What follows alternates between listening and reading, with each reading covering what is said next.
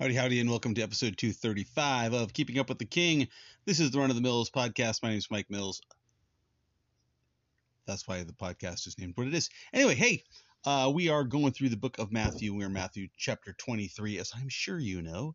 And we are in verse 29, as Jesus has been speaking to the multitudes about the scribes and the Pharisees, the religious leaders of the day, right? The chief priests and such. He's um, he spoke with them earlier. They challenged him.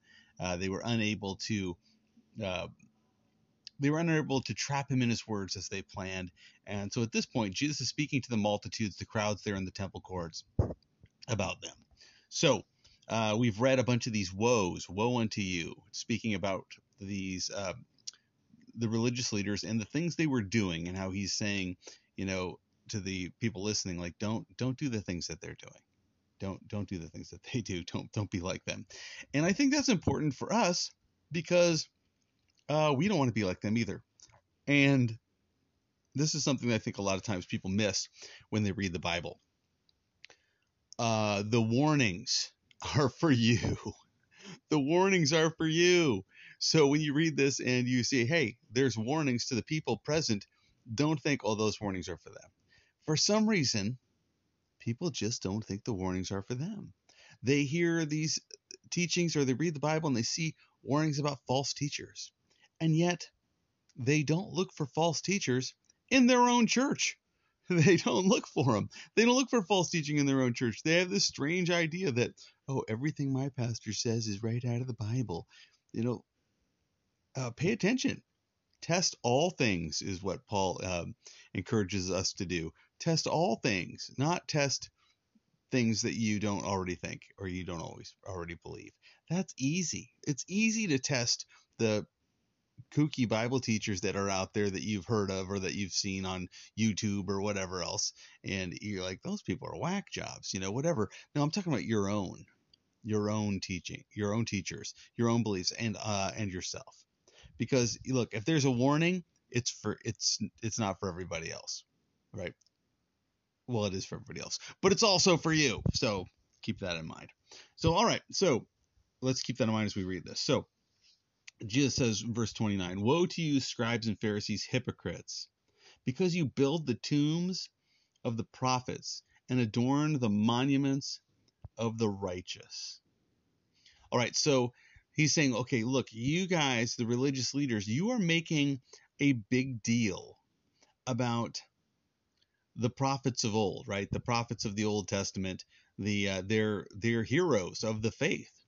And he says, look, you are making you're making uh, fancy tombs for them, and you're adorning monuments uh, for the for the righteous people of the past. All right, so that's not that's not necessarily anything bad that he's saying, but let's read on and see what they're doing. And he said, and say, right, this is what they say, if we had lived in the days of our fathers, we would not have been partakers with them in the blood of the prophets. So this is again one of those things that I think we have to be aware of because I know I have done this many times myself, and maybe you have as well, or maybe you're doing it currently. I remember when I was younger thinking, you know, if I was in the garden and God said, hey, eat of all the fruit of the garden, but don't eat from that one tree. I think I could have handled that. I would have done all kinds. I could have done other things. I would have gone and uh, played with a lion. You know, who knows? But in my younger years, I remember thinking, like, man, you know what? I would have done better. But the truth of the matter is, I wouldn't have done better. I probably would have pushed the snake out of the way, getting to the tree to eat the fruit. You know, when the serpent says, "Hey, eat the," I know, just like, "Shut up, serpent! I'm going to eat that. Get out of my way." So uh, I I think we not all of us, but some of us tend to think that uh, we would not fall for these things that we see others doing. You know, when you read the Bible and you see somebody do something foolish, as I often say, stop and pay attention because you probably do the same thing because I do. So he's saying, you know, they're thinking very highly of themselves, and but not not in an accurate light, right? He, they're saying, well, if we would have lived back then, we wouldn't have done what our fathers did we wouldn't have killed those prophets. We would have listened. We would have accepted them. We would have listened. And he's saying, no, you wouldn't have. But he has evidence, right? So he says, You say, if we lived in the days of our fathers, we would not have partaken with them in the blood of the prophets. Therefore, he says, you are witnesses against yourselves that you are sons of those who murdered the prophets. So he says, look, you're sons of them. You're you're their kid. You your own words, you admit you are the offspring of them. And I think all what he's kind of alluding to is here, you're not just like the offspring of them in the fact that they are your ancestors, but you're the offspring of them in that you are repeating their error. So, and and I uh, I think we can I think we can come to a safe uh, conclusion with that as we read on. So hey, let's do that. Let's keep let's keep going. So it says this, uh, verse 31. He says, Therefore, you are witnesses against yourselves that you are sons of those who murdered the prophets. Fill up, then, the measure of your father's guilt. Serpents, brood of vipers, how can you escape the condemnation of hell? Therefore, indeed, I send you prophets, wise men, scribes. Some of them you will kill and crucify, and some of them you will scourge in your synagogues and persecute from city to city